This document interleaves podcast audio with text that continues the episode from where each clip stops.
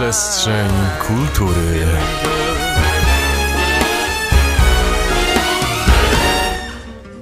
Mamy 25 sekund po 20, a to oznacza, że przyszła pora na przestrzeń kultury. Dzisiaj porozmawiamy sobie o chyba jednym z najważniejszych dotychczas filmów, które miały premierę w polskich kinach, czyli John Wick 4, a opowiedzą wam o nim Mikołaj Linkowski, Paweł Maksimczyk, a realizować nas będzie Jakub Purgat.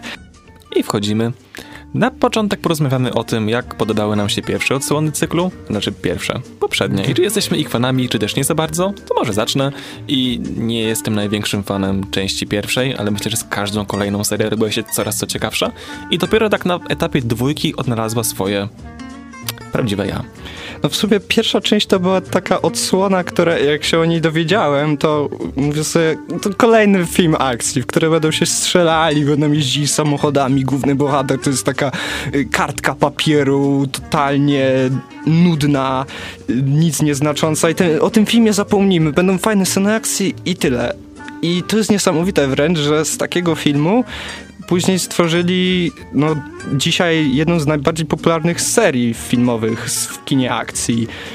To prawda, oryginalnie wykreowane filmowe uniwersum, które jest jakieś, nie jest adaptacją komiksu, jest to niebywale świeże i nowatorskie. Chociaż kiedy zaczynała się część pierwsza, to nie sądziłem, że to może pójść w taką stronę. Właśnie pierwsza część nie zarysowywała tyle y, lore, y, z tego co pamiętam. Dopiero od drugiej części poznawaliśmy coraz więcej, coraz więcej, aż do punktu kulminacyjnego, jakim jest trzecia część. Tam poznajemy y, w sumie ten wierzchołek góry lodowej, widzimy, jak to całość wygląda, bo w czwórce już tak nie wprowadzają super wielu nowych rzeczy, tak moim zdaniem. Nie, to prawda. I też jedynka jest bardzo klasycznym revenge movie i takim powrotem do klasycznego kina akcji. I to jak najbardziej działa, ale tutaj jeszcze za bardzo nie czuję tej tożsamości Johna Wicka, bo nawet jeżeli są tej części neony, to kolejne odsłony jeszcze mają Le cały czas. Jeszcze Le Castlevania jak wchodzi. Tak. Jak najbardziej. Bo tutaj jeżeli chodzi o jedynkę, to aż do momentu, kiedy John Wick w końcu chwyta za chociaż na początku nie jest przy, przychylnie nastawiony do tego, to dopiero wtedy sceny akcji zaczynają wyglądać i cały film jak John Wick. Mamy przepięknie oświetlone, bardzo długie sekwencje oparte na tym, że John Wick strzela do ludzi, znaczy z głowy, bo celuje świetnie. E, właśnie e, mam ten problem, że dopiero moim zdaniem pierwsza część Johnego Wicka rozkręca się w połowie mniej więcej, kiedy te walki mają, y, nabierają coraz więcej tempa, mamy coraz bardziej cel na wyciągnięcie ręki, bo ta pierwsza walka to jest w sumie taka trochę bez celu. Jest w tym mieszkaniu Johnego Wicka, gdzie oni wchodzą i próbują go zabić i on się po prostu broni. I dopiero y, John Wick pokazuje swoje pazury w tej scenie w to jest klub, ta sauna, gdzie próbuje zabić tego y, mężczyznę odpowiedzialnego za wtargnięcie te, do jego mieszkania. I wtedy ta, w połączeniu z muzyką, kolorami i tym, że chcemy, żeby ten bohater jak najszybciej dotarł do swojego celu, to powoduje, że chcemy to oglądać w ogóle, bo ta początek to jeszcze to jest taka klasyczna scena akcji, fajnie wyreżyserowana, świetnie zrobiona, no ale taka nadal klasycznie bym powiedział, tak? No, bije się, strzela, spoko. A dopiero Fu, bo tak w sumie bardziej się to nazywa, y, te sceny akcji z walką i połączeniem jeszcze y, walki wręcz, to dopiero właśnie pokazuje pazury w połowie filmu mniej więcej. To prawda, dzisiaj na audycji będziemy promowali dwa wspaniałe określenia. Mikołaj oponuje za Gamfu.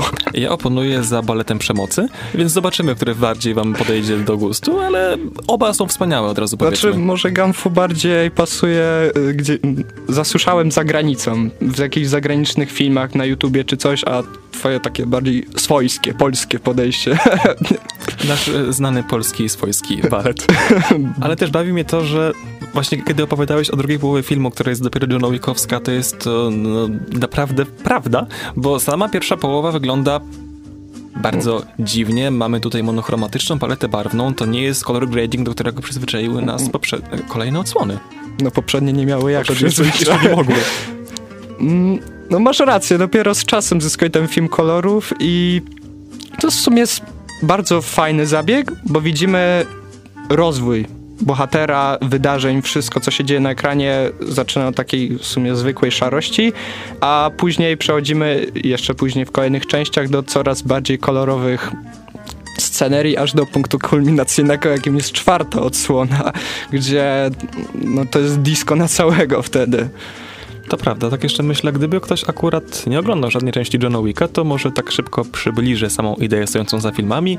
Otóż Keanu Reeves był kiedyś płatnym mordercą, miał żonę, bardzo ją kochał i ta oto umierająca żona, ona miała bodaj chorobę, z tego co, z tego co pamiętam, jaki chyba nie zamordował, przekazała mu szczeniaka. On bardzo kochał tego szczeniaka. Tak samo kochał swój samochód. Pewnego dnia niestety pojechał na stację benzynową, bo tak się robi z samochodami, wiecie o tym, a to był Mustang, Jego, tam się, z nim to się robi nawet częściej. No i niestety trafiła na niego rosyjska mafia. I rosyjska mafia bardzo chciała kupić jego samochód. Ale John Wick bardzo nie chciał sprzedać tego samochodu. No skończyło się to bardzo nieprzyjemnie dla Johna, bo rosyjska mafia niestety zamordowała jego pieska. Tyle wam powiem. I od tego momentu John Wick powrócił do swojego zawodu i zaczął robić to, co wychodzi mu najlepiej, czyli mordować ludzi. Dość prosta historia jak na zaczęcie serii. I to mu starczy na mo- za motywację Choć- aż do końca. To jest najlepsze. Tak, choć motyw szczeniaka najbardziej wyróżnia całość, całą tą historię zemsty ze wszystkich znanych nam historii yy, zemsty. Tak, najczęściej są właśnie żony, córki, a tutaj no, żona jest to zaangażowana, ale nie o to w nie chodzi. Ona jest takim po prostu trochę paliwem napędowym, takim po prostu jakimś czułym miejscem, które John Wick chce chronić w sobie, pamięć o niej. To prawda, przedłużeniem tej pamięci jest ten oto wspaniały, piękny, niczego niewinny i nieświadomy psiaczek. Później w sumie tak John Wick wymienia go sobie na innego. Nie mówmy o tym może, że John Wick wymienia psy, ale tak, John Wick wymienia psy i robi to często, bo ta seria najbardziej znana jest z kreatywnych sposobów zabójstw i to mi się podoba, bo to brzmi bardzo slasherowsko, ale to nie slasher, to cały czas Źle to brzmi, że podoba ci się eliminowanie osób. Bardzo mi się podoba i mówię to w taki sposób, żebyś się bał jeszcze bardziej. Proszę nie ruszaj tego kubka. Gdybym był Johnem Wickiem, to kubkiem też byłbym w stanie zrobić coś wspaniałego, e, ale on akurat kubkiem nic nie robił. Pamiętamy za to ołówek, książkę, konia, psa, samochód, nunchako, muzealne zasoby oraz moje ulubione rzucanie bronią w oponenta, bo tak, bo już nie mamy amunicji, więc trzeba coś z nią zrobić. No jeszcze mamy wszystkie rodzaje klasyczne broni M4A1, MP5, P9, dużo się tego pojawia. Znasz się na broni, to zabrzmiało bardzo profesjonalnie. Grosie w strzelanki, to się wie. Także gry uczą, gry bawią i nie tylko uczą agresji i to nie jest tak, że wam powiemy, że musicie sobie teraz prawić pistolet. Ale dobra, jaka jest twoja ulubiona część? Poprzednia. O, na razie omijamy czwórkę, ale porozmawiamy później. E, Jak mam sobie tak przypomnieć, to bym powiedział dwójka. Pierwsza część to tak klasyczny film akcji, w sensie z świetnymi scenami. E, Walki, poś, e, pościgami, strzałami, wszystko spoko, ale dwójka bardziej mi się podobała. Bardziej przez ten klimat, może jak oni trafili do tego Rzymu. Później był ten pojedynek na te wyciszone bronie z tymi tłumikami. To był w metrze czy w galerii, nie pamiętam już. No i z zakończeniem dwójka bardziej mi się podoba.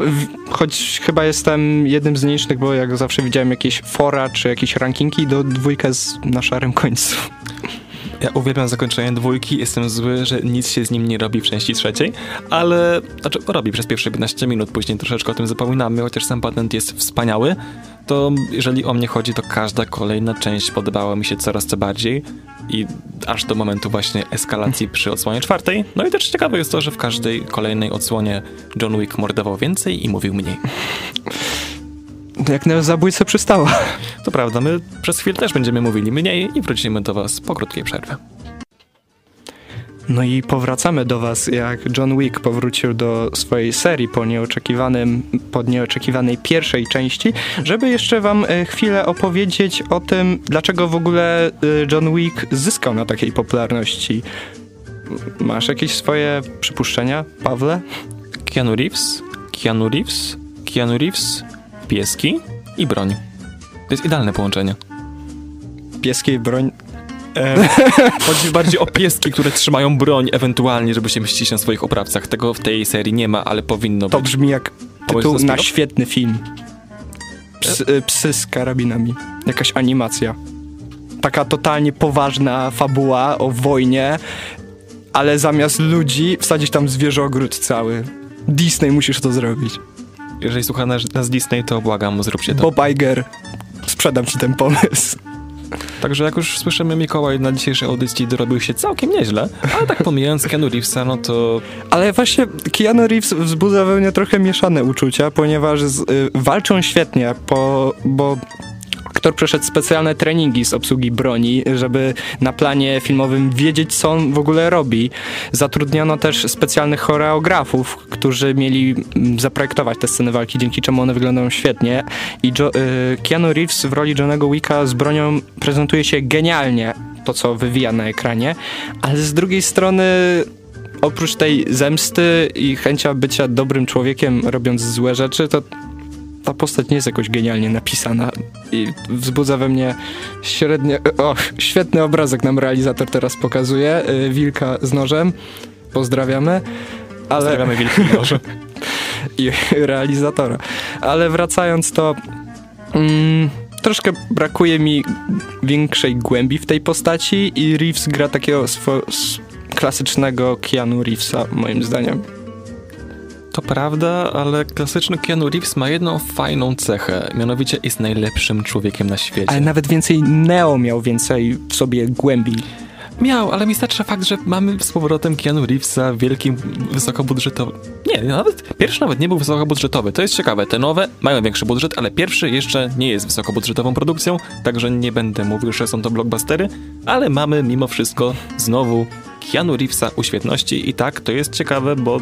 W sensie to jest takie z mojej strony czepianie się trochę, bo mm, nikt nie ogląda Johnego Wicka dla fabuły. A jeśli oglądacie Johnego Wicka dla fabuły, to To dajcie nam znać. równie dobrze możecie poznać. szukać fabuły i świetnych postaci u Patryka Wegi.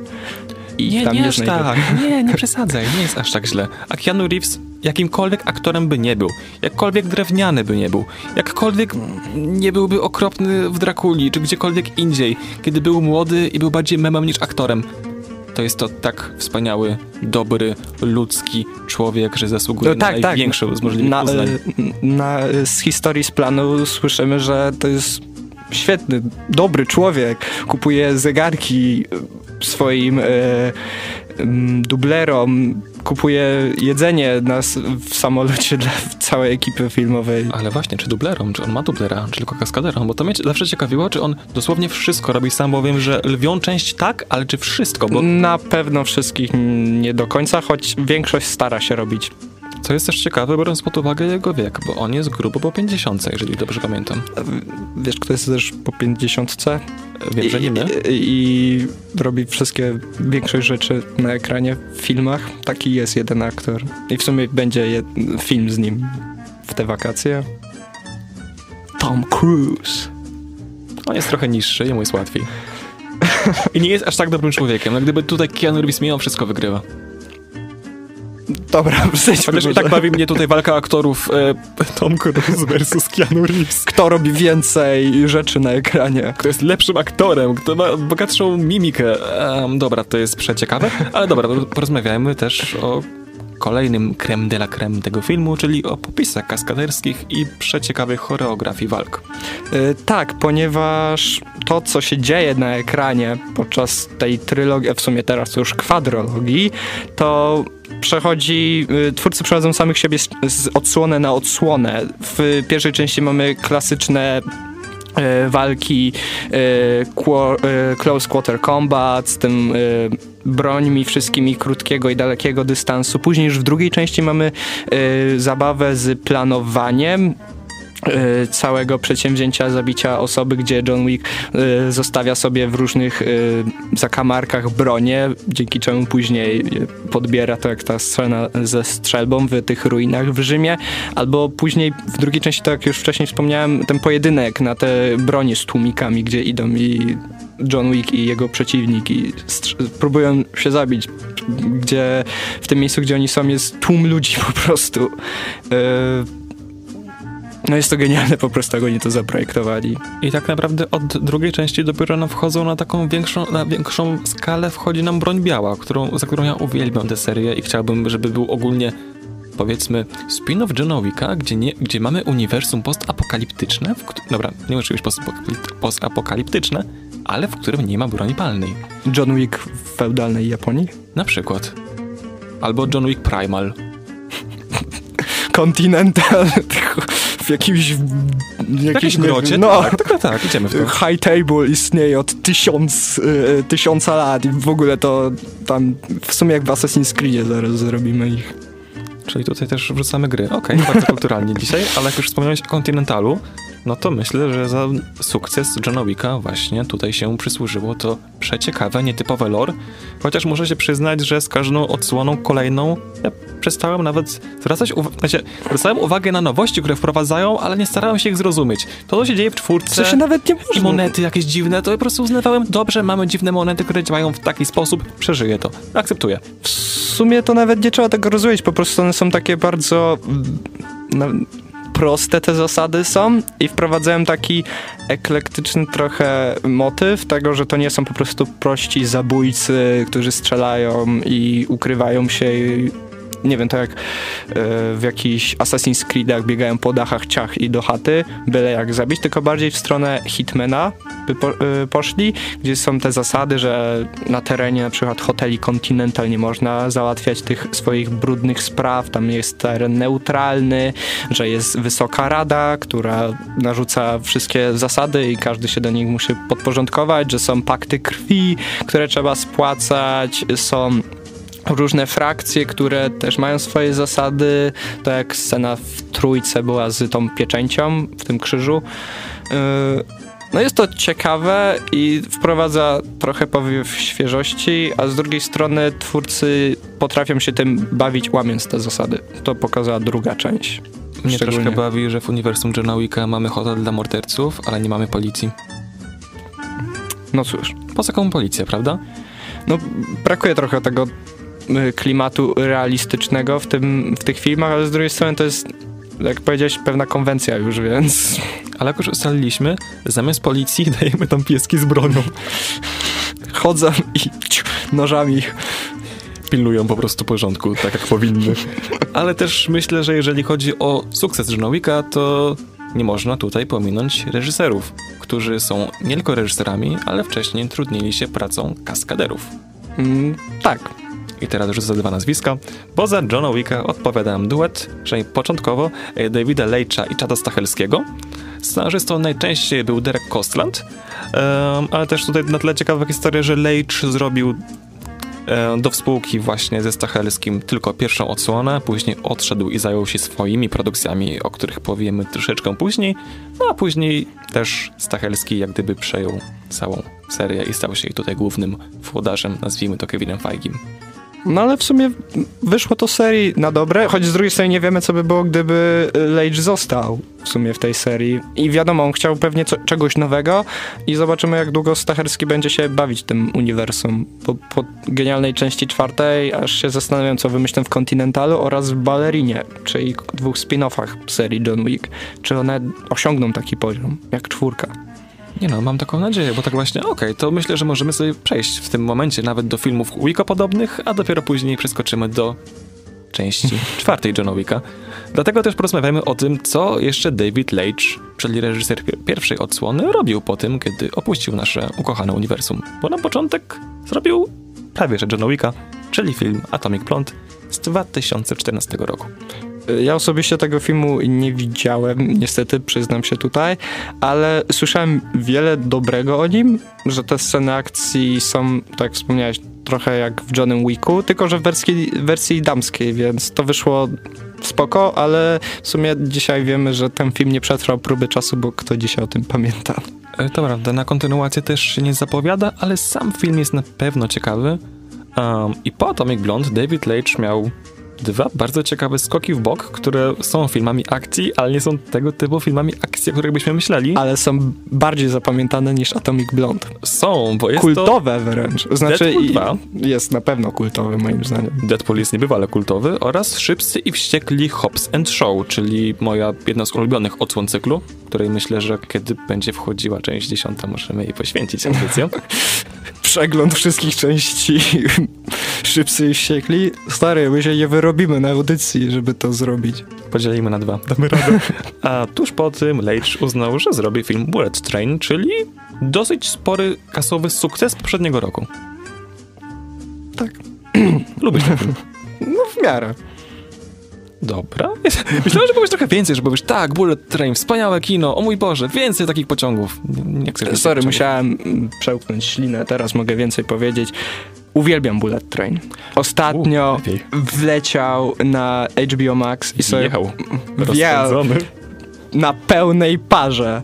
I jak sobie powtórzyłem ten seans, mówię sobie, to jest świetna układanga z puzli zrobiona. Po prostu gdzie wszystko zaczyna się zazębiać. Wszystkie y, tropy, które są rzucone w filmie, mają swoje później payoffa y, w późniejszej części produkcji. To jest niebywałe. Wszystko jest połączone ze sobą.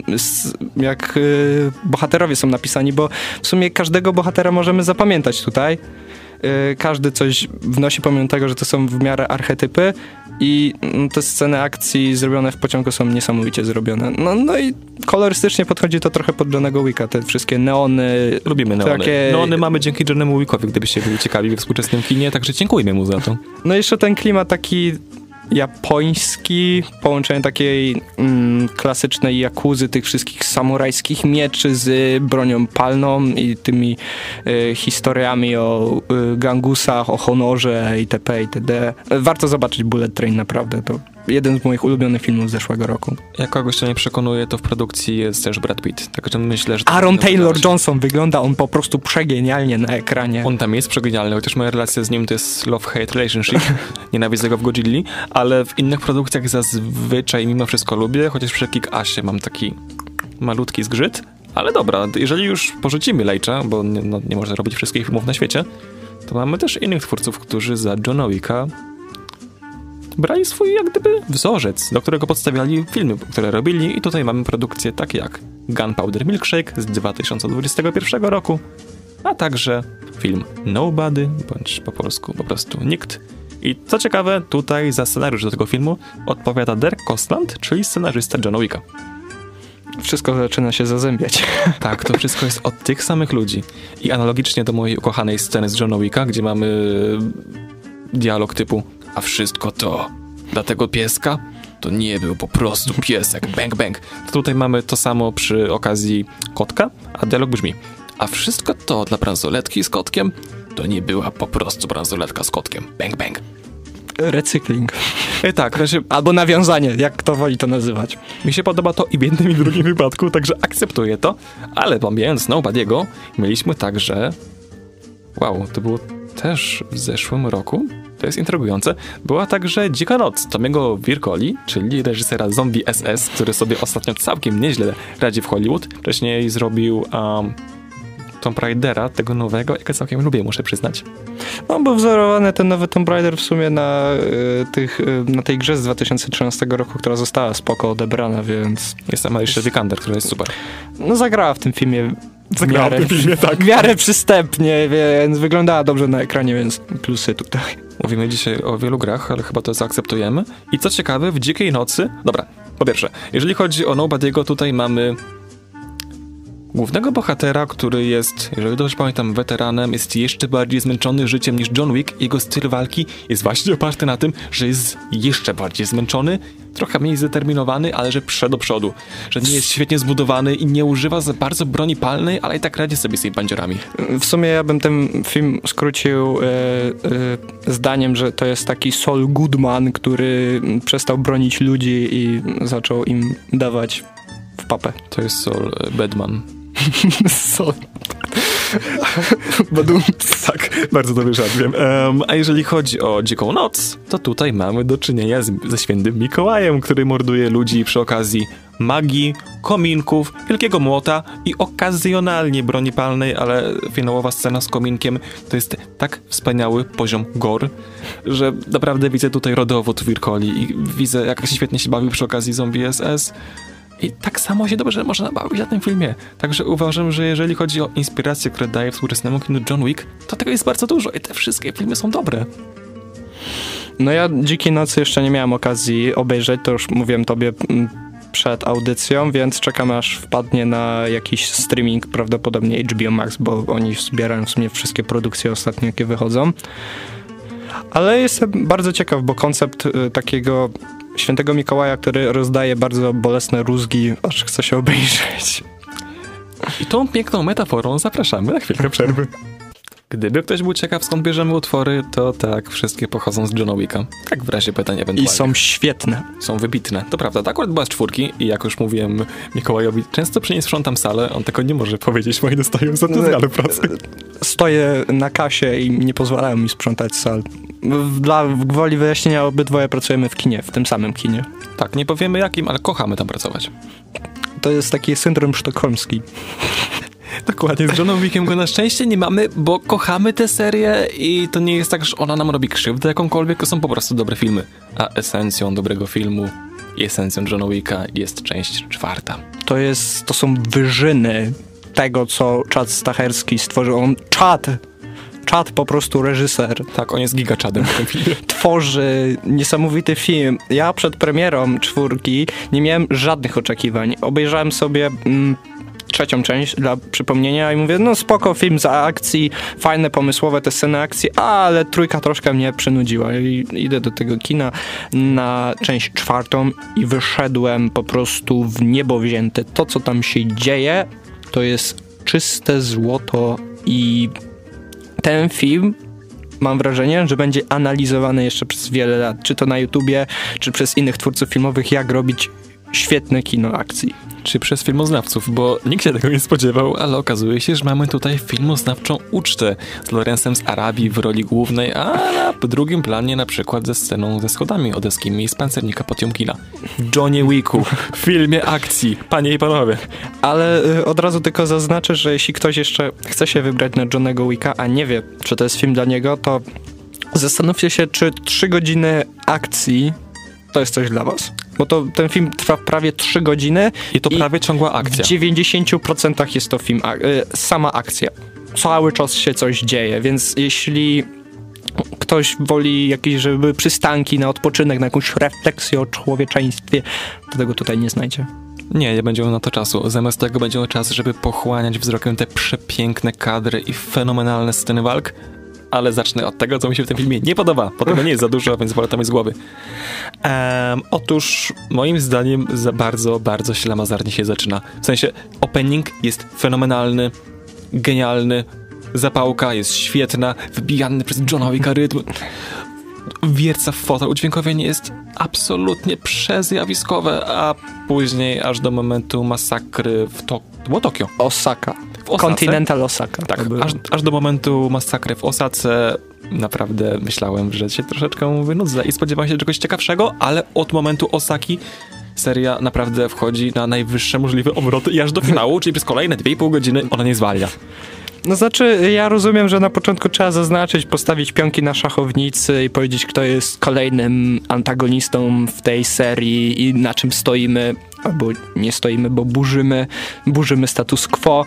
I to bardzo mi się spodobało w, poczo- w, yy, w początkowej części filmu, że nie boimy się ruszać mm, rzeczy zastanych, bo jednak te trzy części oscylowały wokół tego, że mniej więcej wracaliśmy do tego, co było wcześniej, czyli jak John Wick został ekskomunikowany, to był później wkomunikowany, później znowu ekskomunikowany.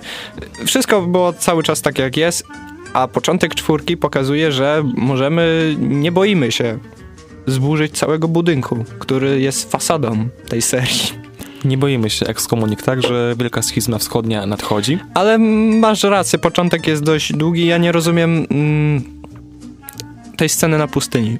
Ona jest bardzo moim- ładna, ale też nie wiem w sensie Ona po jest co. zbędna. Ja myślę, gdyby pociągnęli wątek, że on poluje na tych, e, na tego starszego, tak się chyba nazywa w trzeciej części, ten człowieczek na pustyni, to spoko. A, ale on tak tylko, ta scena na pustyni, żeby była na pustyni?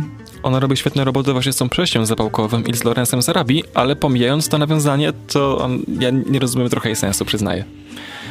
Ale przejście jest tego warte, naprawdę, mimo wszystko.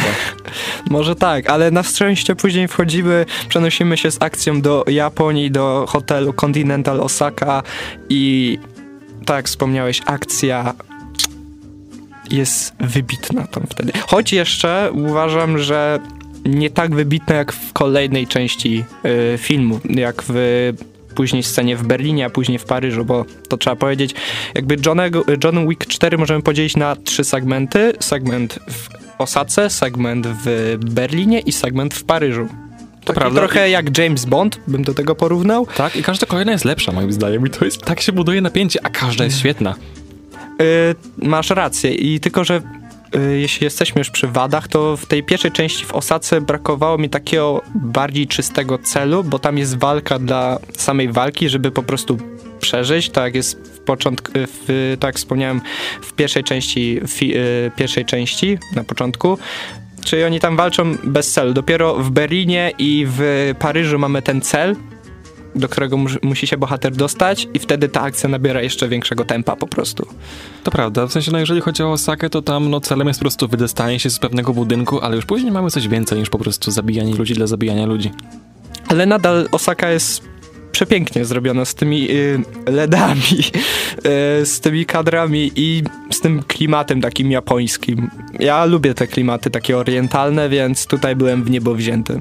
A sam Keanu Reeves wygląda niebywale samurajsko, także myślę, że pasuje tutaj jak ulał. Ale to, co ta część robi jeszcze genialnie, to są postaci drugoplanowe. To ta ten, Jak wam to się udało? Nie wiem. ten film ma najlepszego antagonista, jakiego John Wick mógł, mógł sobie zażyczyć. Tego przeciwnika. Którego? Bo mamy Mówimy- kilku bardzo skomplikowanych bohaterów, tak bym to chyba nazwał. No mamy takich dwóch głównych, takiego bardziej klasycznego Zwola, Markiza, y, granego przez y, Billa Sk- y, Skarsgara. Y, Prze- Na pewno przez Pennywise'a, na Tak. pewno nie przez Francuza, ale jego akcent jest przewspaniały, ale jeszcze wspanialsza jest każda z jego stylówek. Mój Boże, on co chwilę ma cekiny, te ubrania są wysadzane wszystkim, czym się tylko da, tak dosłownie trochę są wysadzane czystym pieniądzem i jest odpowiednio potężny, złowrogi i przy scenie z ręką i nożem, tylko tyle powiem, pokazuje pazurki. I z drugiej strony ma też y, w miarę takie lepsze, lepszy pomysł na pokonanie Wicka, nie tylko po prostu powiedzenie y, zabijcie go, tylko w sumie on chce też robi. zburzyć całą legendę Johnego Wicka, Tak. y, niszcząc wszystko, co go łączy z tym światem. Więc chociaż pomimo tego, że nadal Marquis to jest taki klasyczny złol w miarę, to coś więcej jest w nim. Ale jednak moim zdaniem i moim ulubionym postacią w tym filmie jest Kane. On jest fenomenalny. Gdyby, właśnie, Netflixie, gdy robicie nowego Daredevila, popatrzcie na Kane'a i błagam, zróbcie coś chociaż, w- chociaż w połowie tak wspaniałego. No. No nie mogę się po prostu tutaj, nie wiem od której strony się zabrać. Kane jest świetnie napisany i świetnie wyreżyserowaną postacią. No pomyślcie sobie, jak bierzecie człowieka, który jest niewidomy, no to mówicie sobie, o, to pewnie będzie walczyć tam jakoś tak średnio. On tu walczy bardzo realistycznie, jak na osobę ślepą. Nie, że jest po prostu ma zawiązane oczy, ale w sumie się bije jak normalny człowiek. Tutaj widać po nim, że jest on niewidomy i poka- jest pokazana ta pomysłowość, jak on wykorzystuje otoczenie, dźwięki, żeby dokonywać kolejnych zabójstw. Tak, w sensie styl jego walki jest stricte podporządkowany charakterowi postaci, tak jest przy okazji każdego bohatera. To jest najfajniejsze właśnie, że wiemy jak działa John Wick, do tego nas sobie przyzwyczaiła, ale kiedy on ściera się z Kainem, z tym relacja jest też przeciekawa, bo oni są przyjaciółmi. Tak. Wszystko, oni byli przyjaciółmi. Bo w poprzednich odsłonach serii to wiemy, że ci antagoniści to John Wick ich zna, ale tak są bardziej po tej złej stronie, a Kane jest właśnie tym jego dawnym przyjacielem, więc ich łączy coś więcej, jak ta relacja, że oni no nie chcą siebie zabić, bo są przyjaciółmi, To prawda, to A jednak- tutaj pikanterii. no. a jednak muszą walczyć ze sobą. Ale jeżeli jeszcze chodzi o styl walki, to tutaj też moim zdaniem przeciekawy jest bohater, nie mylcie z filmem, o którym mówiliśmy wcześniej, ale pan Nikt. Dla mnie to była trochę postać zbędna w tym filmie. Dla mnie nie i chodzi o scenę z pieskiem. Jego wzrok, kiedy patrzy na Johna Wicka, patrzy na psa, patrzy znowu na Johna Wicka i on jeszcze nie rozumie, ale John Wick rozumie i ty widzu też rozumiesz. Kocham ten moment. Naprawdę. I też uwielbiam jego motywację, że jemu naprawdę chodzi o pieniądze i do momentu, kiedy cena za, Johna, e, cena za głowę Johna Wicka nie osiągnie określonego pułapu, on pomaga mu tak długo, aż jak gdyby w końcu Marquis uzna, dobra, dam ci te pieniądze, teraz możesz go zabić. On jest takim w sumie innym odbiciem Johna Wicka, jak go widziałem z tym psem. Tak, ma psa, to jest istotne. On do walki używa psa, On ma bardzo taki styl walki, bym powiedział, bardziej jako nomad, bardziej taki stealth, wchodzący tak... No widać, że to nie jest wytrenowany do końca zabójca, y, tak klas w sposób klasyczny, ale jest taki bardziej nie wiem, pierwotny ten styl walki. Mnie taki dosyć żołnierski, ale w takim dobrym tego słowa znaczeniu. Taki właśnie nieprzeszkolonym, ale że mimo wszystko już... jakby- Wie co robi, ale to nie jest poziom Johnego Wicka, o Tak. tak, powiem. I o tej postaci też wiemy najmniej. No Dlatego mi się nie, może nie, że nie podobała, troszkę czułem, że jest zbędna w scenariuszu, bo tam wnosi, ale nie za dużo. Ja mam nadzieję, że on jeszcze kiedyś wróci, ale jeżeli chodzi jeszcze o fantastyczny drugi plan, to oczywiście zapomniałem teraz nazwiska tego aktora, ale chodzi nam tutaj o sekwencję berlińską. Eee, moim zdaniem jest, dla mnie jest to moja ulubiona sekwencja w tym filmie. Ja wolę tę paryską, a to przez to, że tam przeskakujemy rekina trzy razy i w momencie, kiedy już uznałem, nie no, jeżeli chodzi o scenę przy łuku triumfalnym, nie może być lepiej. Dostałem scenę w kamienicy, która jest najlepszą rzeczą, którą widziałem w kinie w tym roku i pewnie od dawna również. A kiedy myślałem, że tego się nie da przebić, dostaję scenę na schodach. A kiedy myślałem, o, to jeszcze jest jedno przebicie. Kiedy myślałem, że tego się nie da przebić, dostajemy jeszcze później pojedynek. E, tak, ale wróćmy jeszcze do Berlina, zanim przejdziemy do Paryża, bo Paryż jest zwieńczeniem chyba, jak nie Johnego Wicka, to z wszystkich filmów akcji. Zwieńczeniem kina. Lepiej już nie będzie. E, A tobie chodziło o aktora Scotta Atkinsa. Jego, Tak, który jest też sportowcem. tak, i w ogóle jego rola bardzo mi przypominała Pingwina w Batmanie. Tak, ogólnie ten film Pod jest względem charakteryzacji, zachowania i tego wszystkiego. Tak, mamy tutaj wspaniałego pingwina i wspaniałego Daredevila. I nie, to nie są, to nie są postacie z komiksów, nie wiem jak oni to robią. Ale jego styl walki też jest przeciekawy. I prawie przy jego osobie udało się zabójstwo kartą. Bo za, zarzutów w tej części nie ma ciekawych narzędzi do mordowania, niestety, tylko no tutaj właśnie karta zostaje wykorzystana, ale niestety morderstwo przy niej nie zostaje w pełni dopełnione, ale mimo wszystko po tym, co dostaje później, to nawet nie mogę być sobie szczególnie. Ale w ogóle sekwencja berlińska jest takim fajnym e, przeciwwagą dla pełnej akcji Osaki, ponieważ e, zaczynamy od takiego bardzo pojedynku przy stole, gdzie po prostu są e, nasi główni gracze, czyli e, Scott Atkins gra postać o imieniu Killa, e, mamy naszego Kane'a, jest John Wick jest e, ja go lubię nazywać Nomad, ale on się nazywa Ni- e, Nikt, tak jak już wcześniej wspomnieliśmy. I każdy chce zabić Johna, e, Johnego Wicka, Poza Johnem Wickiem. a John Wick chce zabić Killa i nagle Killa mówi wiecie co, zagrajmy w karty o to. I oni serio grają w karty, co jest jeszcze bardziej zabawne, jak karty dostaje Kane. I radzi sobie świetnie. On sobie radzi lepiej ode mnie, to jest najlepsze. Ale później przechodzimy do jakby remake'u sceny z klubu z pierwszej części. Ale jeszcze lepszej. z genialną muzyką. W sumie już dzisiaj leciała ta piosenka wcześniej. No jest świetnie zrobiona po prostu. Tak, i gdybyście byli akurat w Berlinie w jakimś podejrzanym klubie i obok was walczyby ze sobą, walczyliby właśnie Scott Atkin- Atkins i Keanu Reeves, no to pewnie też byście się tym nie przejmowali. że tańczyli dalej. strzelają. Tańczcie dalej, niech Do takiej leje, muzy krew warto. też. Nie wiem, ja uwielbiam sekwencję berlińską przez muzykę i przez cały ten klimat, choć widać w tle, że niektórzy e, statyści jakby przyglądają się całej walce i mają te przerażone oczy, więc troszkę już tutaj Ja też bym się przyglądał. To jest moim zdaniem bardzo ludzki odruch. Bo, bo w poprzednich częściach to ludzie tak tańczą i mają to raczej gdzieś, że jest ta walka. Tutaj już powoli widzimy, że otoczenie zaczyna zauważać. Pomału. E, Na tych ludziach w Berlinie niektórych to robi jeszcze wrażenie, pewnie jacyś przyjezdni. Myślę, że gdyby byli prawdziwymi Berlińczykami... to Polacy przyjechali i patrzą na ludzi. Tylko tak myślą, oceniać, nie oceniać? Nie, dobra, tańczmy dalej.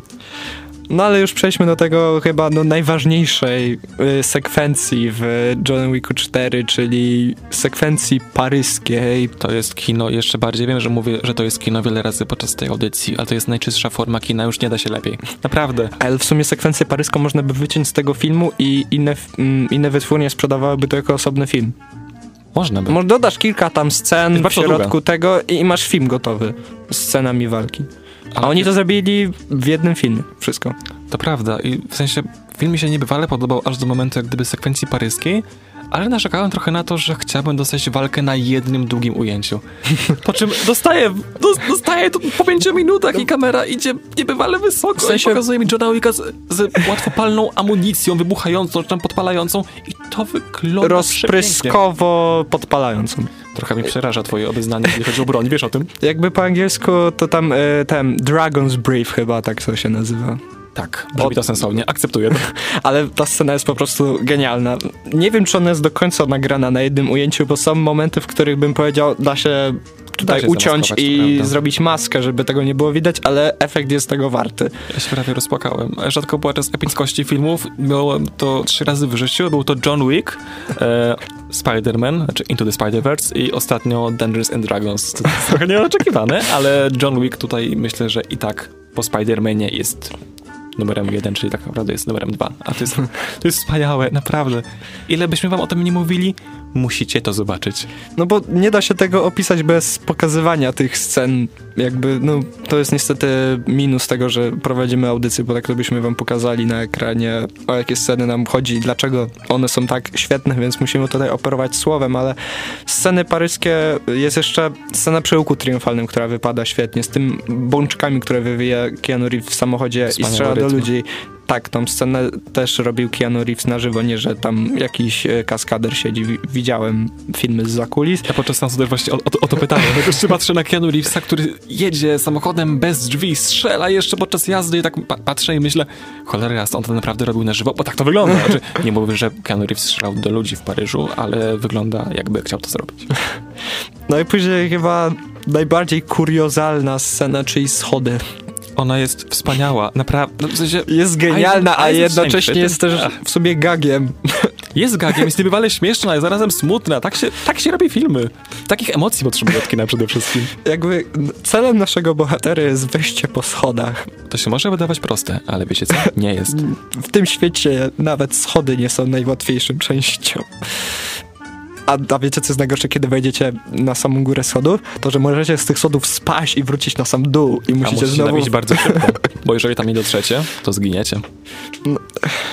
I co tam się dzieje na tych schodach jest po prostu niebywałe, kiedy jeszcze do akcji, tutaj spoiler, dołącza Kane i bo ma być pojedynek z Kane'em później pod Sacre Grę. Więc idą w tę samą stronę, uznają, że dobra, skoro i tak się mamy pozabijać, pomóżmy sobie. No, niesamowite wręcz.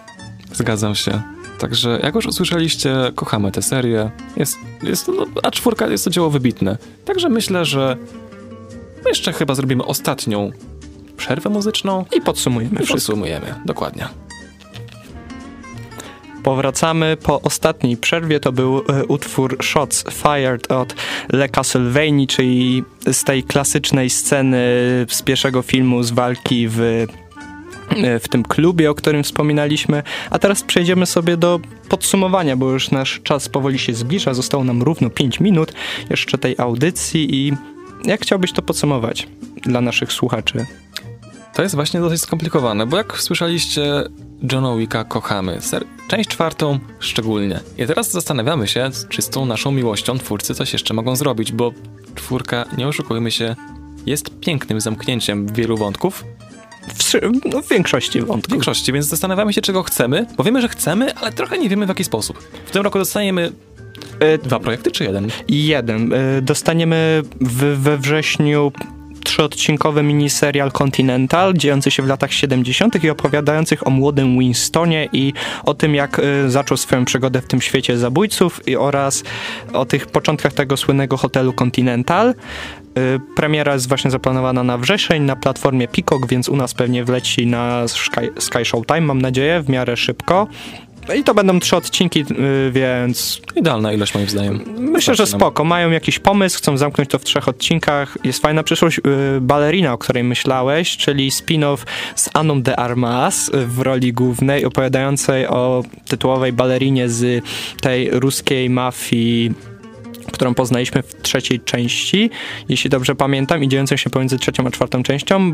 Balerina ma wyjść w roku 2024, y, mniej więcej na wakacje, ale jeszcze nie ma dokładnej daty premiery, z tego co pamiętam. I to też nic więcej nie wiemy. Więcej wiemy o tym Continentalu, bo y, jakoś niedawno właśnie trailer wleciał. Warto zobaczyć. Bardzo ciekawy. też ciekawi mnie, co Stachelski teraz pocznie po Johnny Wicku, może jeszcze tak naprawdę nie po Johnny Wicku, bo w teorii jego następnym projektem ma być nowy Highlander, czyli nieśmiertelny. Jeżeli ktoś jest troszkę starszy od nas, to pewnie kojarzy poprzednie produkcje. Ja na przykład za bardzo nie kojarzę, ale wiem, że mają spore grono fanów i ta produkcja ma mieć Henry'ego Cavilla w obsadzie, więc tym bardziej jest trochę niepewne, jeżeli chodzi o jego ostatnie projekty. I właśnie ciekawe mnie, czy Stachelski rzeczywiście zrobi coś innego, czy wróci do tego świata jeszcze. Ja zawsze mówię tak przy, y, przy jakichś franczyzach, przy jakichś seriach. Jeśli będzie dobry pomysł, świetny scenariusz, ja chętnie wrócę do tego. Jeśli piąta część ma mieć poziom równy czwórce albo wyższy, chętnie to przyjmę, ale jeśli mamy wrócić do e, wejść do tej samej rzeki, dostać produkcję gorszą, mieloną jeszcze raz to samo, wszystko tylko po to, żeby zarobić, to ja podziękuję. Lepiej inwestować w spin-offy, które rozwiną ten świat o wiele lepiej. To prawda. Mam nadzieję właśnie, że jeżeli chodzi o projekty, to być może fajnie jakbyśmy dostali jakiś spin-off poświęcony postaci albo właśnie Nobody'ego, albo poświęcony właśnie Kane'owi, co nam może sugerować scena po napisach, która jest w Johnie Wicku 4. Właśnie ta scena po napisach zostawia taki pewien niedosyt i ja mega jestem ciekaw, jak to się skończy, więc... Ale też obiecuję coś na później, a potrzebujemy czegoś na później. E, tak, bo ponieważ y, Chad Stacherski i Keanu Reeves powiedzieli, że jeśli film się sprzeda, to pomyślą w piątej części, a że film się sprzedał... I to, to jak się sprzedał? Genialnie. I ostatnio to chcę, y, ostatnia rzecz to chcę powiedzieć, jeśli chcecie nagrać świetny film akcji, to bierzcie przykład z Johna Wicka 4. To jest film, który musicie analizować. Dokładnie, a jeżeli nie wiecie, jak brać z niego przykład, to lećcie do kina, bo lepszej okazji już nie będzie. Bo ten film warto zobaczyć na dużym ekranie. Tak, jak możecie, to IMAX wiadomo, jak nie, po prostu kino, które nie Duży jest ekran. domem kultury, czy czymkolwiek innym. Bo na małym ekraniku może to wyglądać śmiesznie. Nie, że źle, ale to nie będzie ten sam efekt niestety. Jest to wspaniałe kino, a wspaniałe kino fajnie jest też obejrzeć po prostu w kinie. Tak, do tego was zachęcamy i my już się z wami żegnamy. Mówił dla, do was Paweł Maksimczyk, Mikołaj Linkowski, a realizował nas Jakub Purgat.